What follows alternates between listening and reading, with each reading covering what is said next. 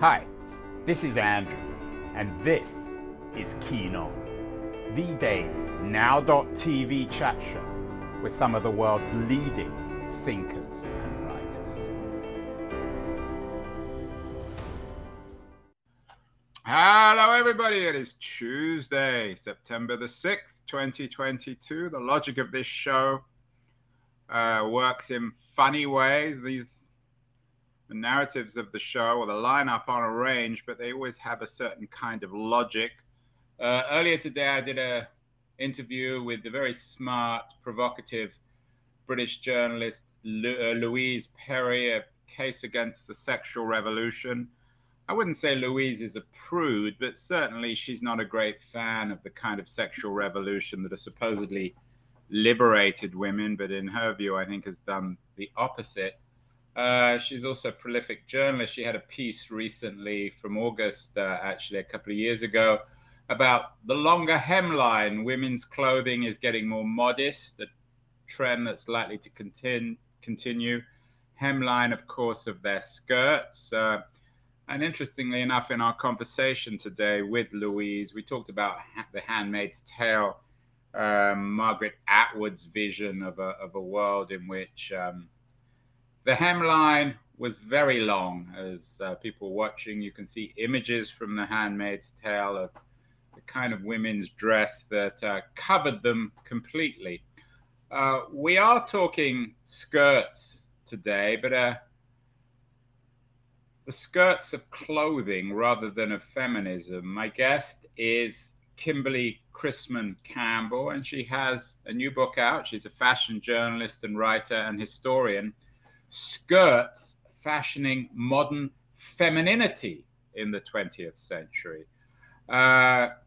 Kimberly is joining us from Los Angeles. Kimberly, I got to start you with a tricky one. What's the difference between feminism and femininity?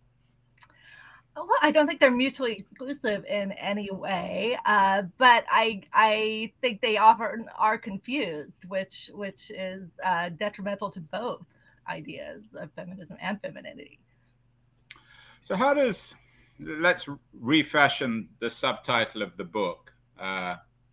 Let's imagine rather than fashioning modern femininity, it could be fashioning modern feminism in the 20th century. Is there a case to be made that skirts have defined feminism? Or is it only femininity? And how would you even define femininity? It's a tricky word. There's certainly a case to be made, but I don't think it's the case that most people think it is. There's sort of a fake history of fashion that says that as women gain more rights and more independence, they stopped wearing skirts and started wearing pants. And you know, I think there's a myth that the active and the liberated women throughout history have all worn pants, and that just doesn't hold up historically. Pants remained very marginalized until the late 1970s. They were excluded from schools, from restaurants, from workplaces, right up until the 1990s. Actually, many workplaces required women to wear skirts, and I don't think that's in any way, you know, something we should be proud of as a society. But at the same time, I don't think we can dismiss skirts as being less than pants or being in some way inferior, because women have always done wonderful things and achieved wonderful things and been incredibly active, even in skirts. And my book focuses on even in skirts, Kimberly. That was a giveaway. But well, I as a historian take that for granted, but many people do not. That you can go mountain climbing or play tennis or box in a skirt. Or become president in a skirt. What about becoming president in a skirt? We're going to talk about the great champion, the famous champion of the pantsuit, Hillary Clinton, who failed, of course, to become president. Do you think if Hillary had dressed in a skirt, she might be president now? Well, there's a very interesting article that came out just yesterday, an interview with Hillary, talking about why she adopted pantsuits. And it was because of an incident in Brazil that almost turned into an international incident. Yeah, she was I read that. And here we have an image of Hillary in her different pantsuits. It certainly offers a lot of interesting color variations. Yeah, somebody got an upskirt photo of her and tried to use it in a lingerie ad. And I think that would probably put me off wearing skirts as well. Well, I want to come back to Hillary later in the conversation, Kimberly, but Let's begin with the subject of your book, your wonderful new book, Skirts, Fashioning Modern Femininity in the 20th Century. Were there skirts before the 20th century? Did women wear them, or were they a revolutionary feature of the early 20th century? Oh no, they've been around for a long time, and in fact men used to wear them too, long before trousers came into vogue. Well, men still do. We'll come to that later in the conversation too. Of course, that's in the book too. But what is it then about the 20th century? How would you distinguish, say, 19th century skirts that fashioned 19th century femininity versus 20th century skirts? Well, you know, one of the things women didn't like about skirts, and I'm thinking of women like Catherine Hepburn and, you know, Amelia Earhart, people in the 20th century that became famous for wearing pants, was the stuff that went with it, the garter belts, the stockings, the high heels. And the 20th century was kind of the beginning of the end of all that. Corsets, bustles, all those undergarments and the really restrictive underpinnings began to go away. And designers like Paul Poiret and Mariano Fortuny, for example, started designing clothes that didn't require corsets or didn't require long trains. Right. Fortuny is a Spanish, or was a Spanish fashion designer. Yes, exactly. So dresses themselves became much more modern, much more user-friendly, we would say today. And designers and their clients began experimenting with new ways to express femininity that were more body conscious, for example, that were less dependent on restrictive undergarments or accessories, and that were shaped for modern life as women began to travel, as they began to participate in sports, as they began to go to work. How did those things affect what had been a very long-standing history of wearing skirts? Changed dramatically. In my conversation with Louise, we talked about the way in which sexuality is, women are expected to flaunt it these days, not necessarily to make them more cheerful or happy. Was the 19th century skirt an attempt to sexualize the 19th century woman? It required a lot of work, but did this come out of some sort of male fantasy of what women should look like? I think it was less about sexual fantasy than an economic fantasy. The more fabric you wear, the more trimmings you wear, the more technology that goes into your clothes, the more you can show your wealth.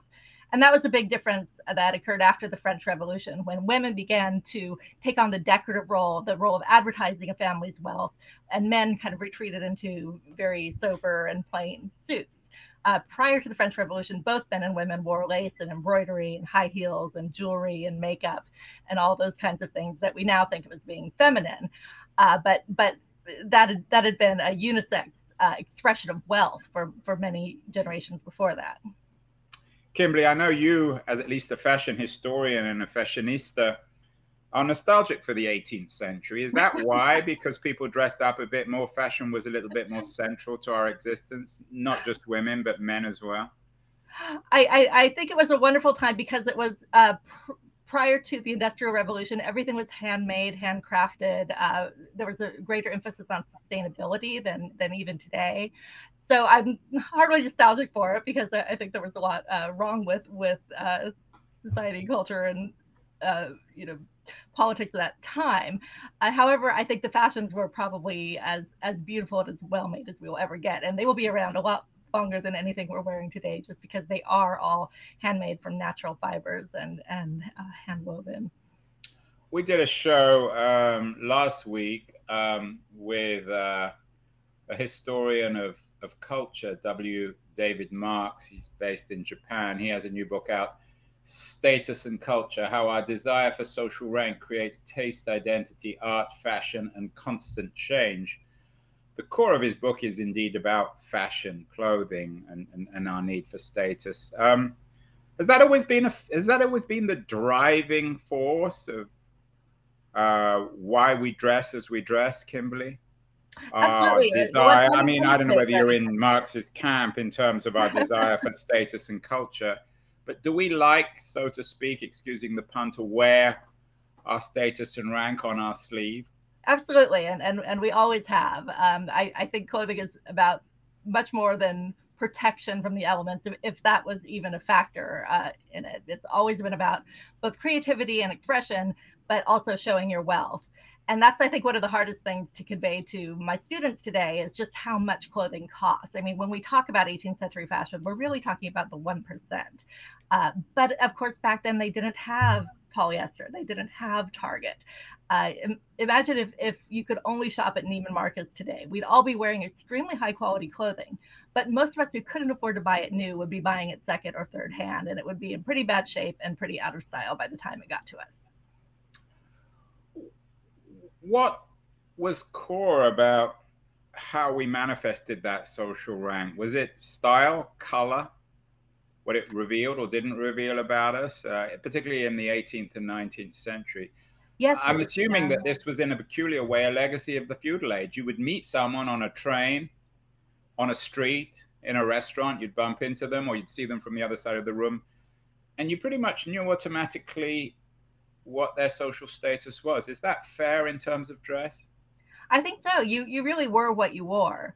And people could tell a lot about you just from looking at what you were wearing. And I think that's still true today in many ways. But we have many more options. And of course, we have a much wider range of price points available to us than they did back then. Well, let's go to the core of the book then. Skirts, fashioning modern femininity in the 20th century.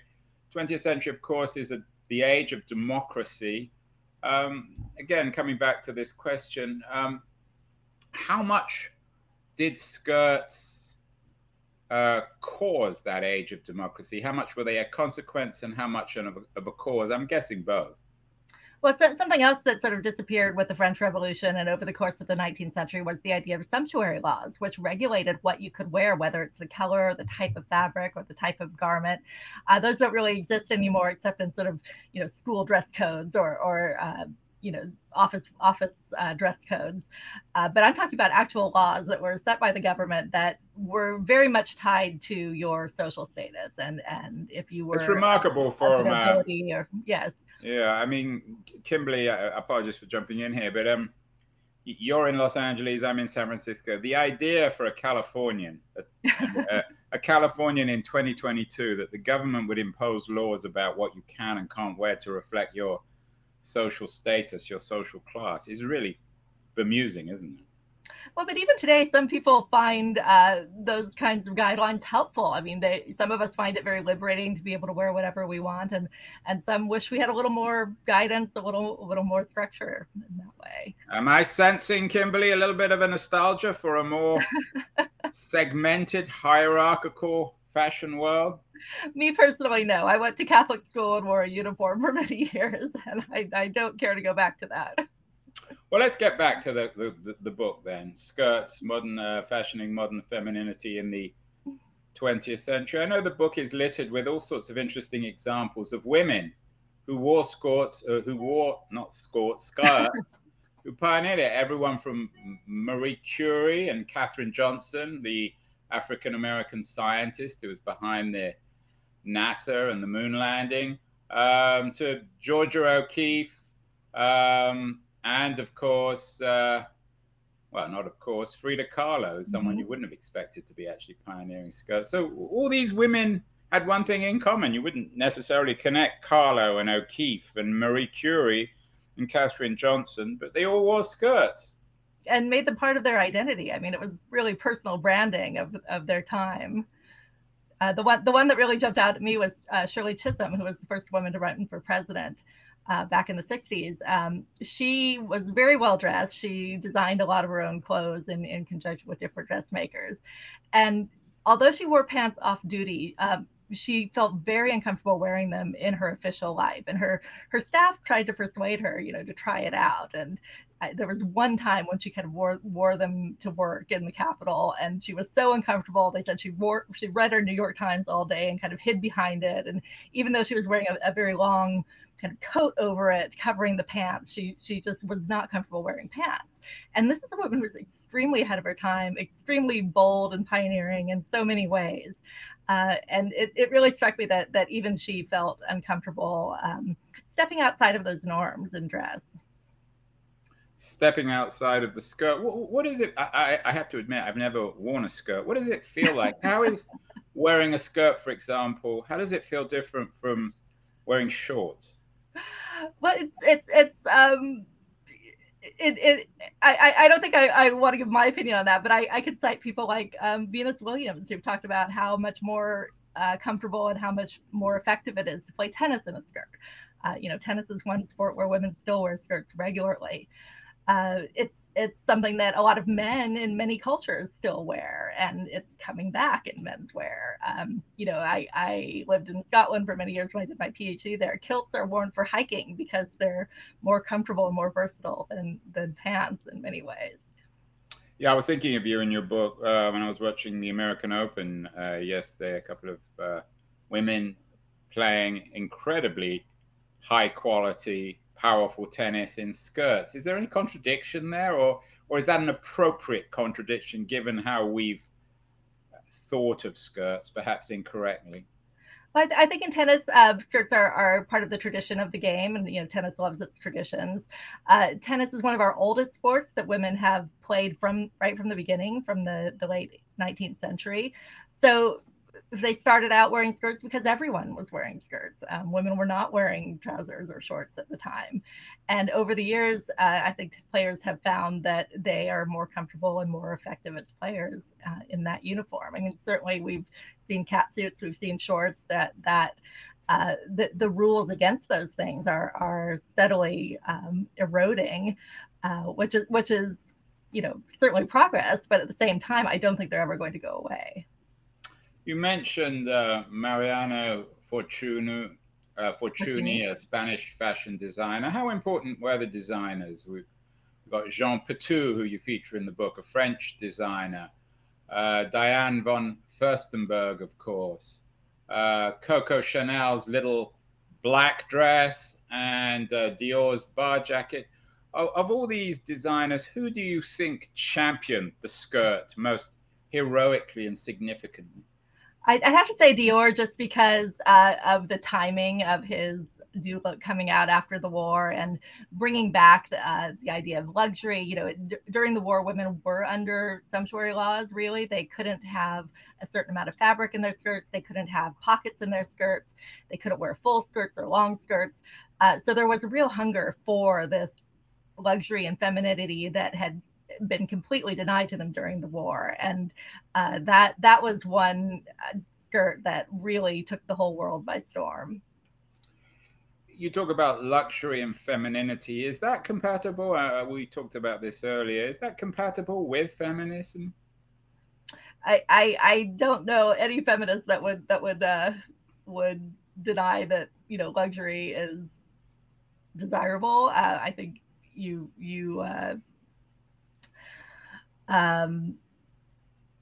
want the freedom to dress as you please, whether it's pants or skirt. That's the key thing. We mentioned Hillary earlier. Hillary has defined her brand, not always the most successful of brands, but nonetheless around pantsuits. She seems to wear the same one in different colors. Steve Jobs, of course, championed the idea of always wearing the same thing. Mm-hmm. Mark Zuckerberg has followed that. It seems, particularly out here in Silicon Valley, is the wealthier you are, the more of a uniform you wear. Is there a skirt uniform? Are there people who are championing the idea of a skirt as a kind of uniform? You mentioned that you went to Catholic school and you wore a uniform as a schoolgirl, but a uniform's on the way back, being championed by the rich and powerful, the Zuckerbergs and the Steve Jobs and the Hillary Clintons of the world? Well, I think we've seen other people in Silicon Valley who are not men wearing uniforms. We can think of Elizabeth Holmes. We can think of, I'm blanking on her name, but Yahoo, Marissa Mayer, who... Yes, Marissa Mayer, who wants to dress... Yeah, a lot of dresses, a lot of designer dresses. I mean, we have to remember, too, that when Steve Jobs wears a black turtleneck or Mark Zuckerberg wears a hoodie, these are not things they bought at Target. I mean, Issey Miyake was making Steve Jobs' turtlenecks, and Mark Zuckerberg is wearing Bruno Cucinelli and some extremely expensive T-shirts and hoodies. So it's an illusion of democracy that they're giving us, an illusion of casual, inexpensive dress that does not necessarily hold up in terms of how much they paid for it. Kimberly, one of your previous books is The Way We Wed, A Global History of Wedding Fashion. How central is the skirt in the history of how we dress for weddings? Well, wedding fashion is always more traditional, and that's because we tend to revert to older styles, to more historic styles, as a way of signaling that we're participating in a very formal, a very old, a very ancient ritual. So I think wedding dress will always be a bit retardé or a bit out of step with current fashion. That wasn't always the case. I mean, in the 19th century, women were wearing their wedding dresses to the opera after they got married because they were wearing high fashion.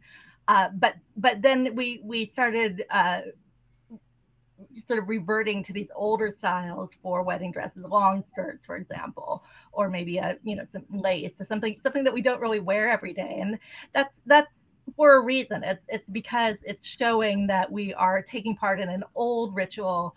We are honoring the solemnity of this event or this ceremony by reaching towards the past. And that's something we do with graduations, for example. I mean, graduation caps and gowns date back to medieval times. Religious vestments are even older than that. They date back to pre-Christian times in some cases. So keeping something around for that many years or that many centuries is a way of remembering that it's important, that it means a lot to us, that it's part of our history. And that definitely affects wedding gowns, although there's certainly been lately more of a trend to wear something that is highly fashionable, or something that you could wear again, perhaps, even if it's just your shoes. You're a historian of fashion, Kimberly. The book Skirts, Fashioning Modern Femininity in the 20th Century, as I said, is a history. Historians often make the best futurists. What's your guess for this kind of book, which will be written in 100 years? How will skirts change in the future? Do you have any? I don't think they're going away. I think, pants are not going away either. They're all here to stay. But I do think skirts will continue to be with us. And I do think that men will be wearing them more.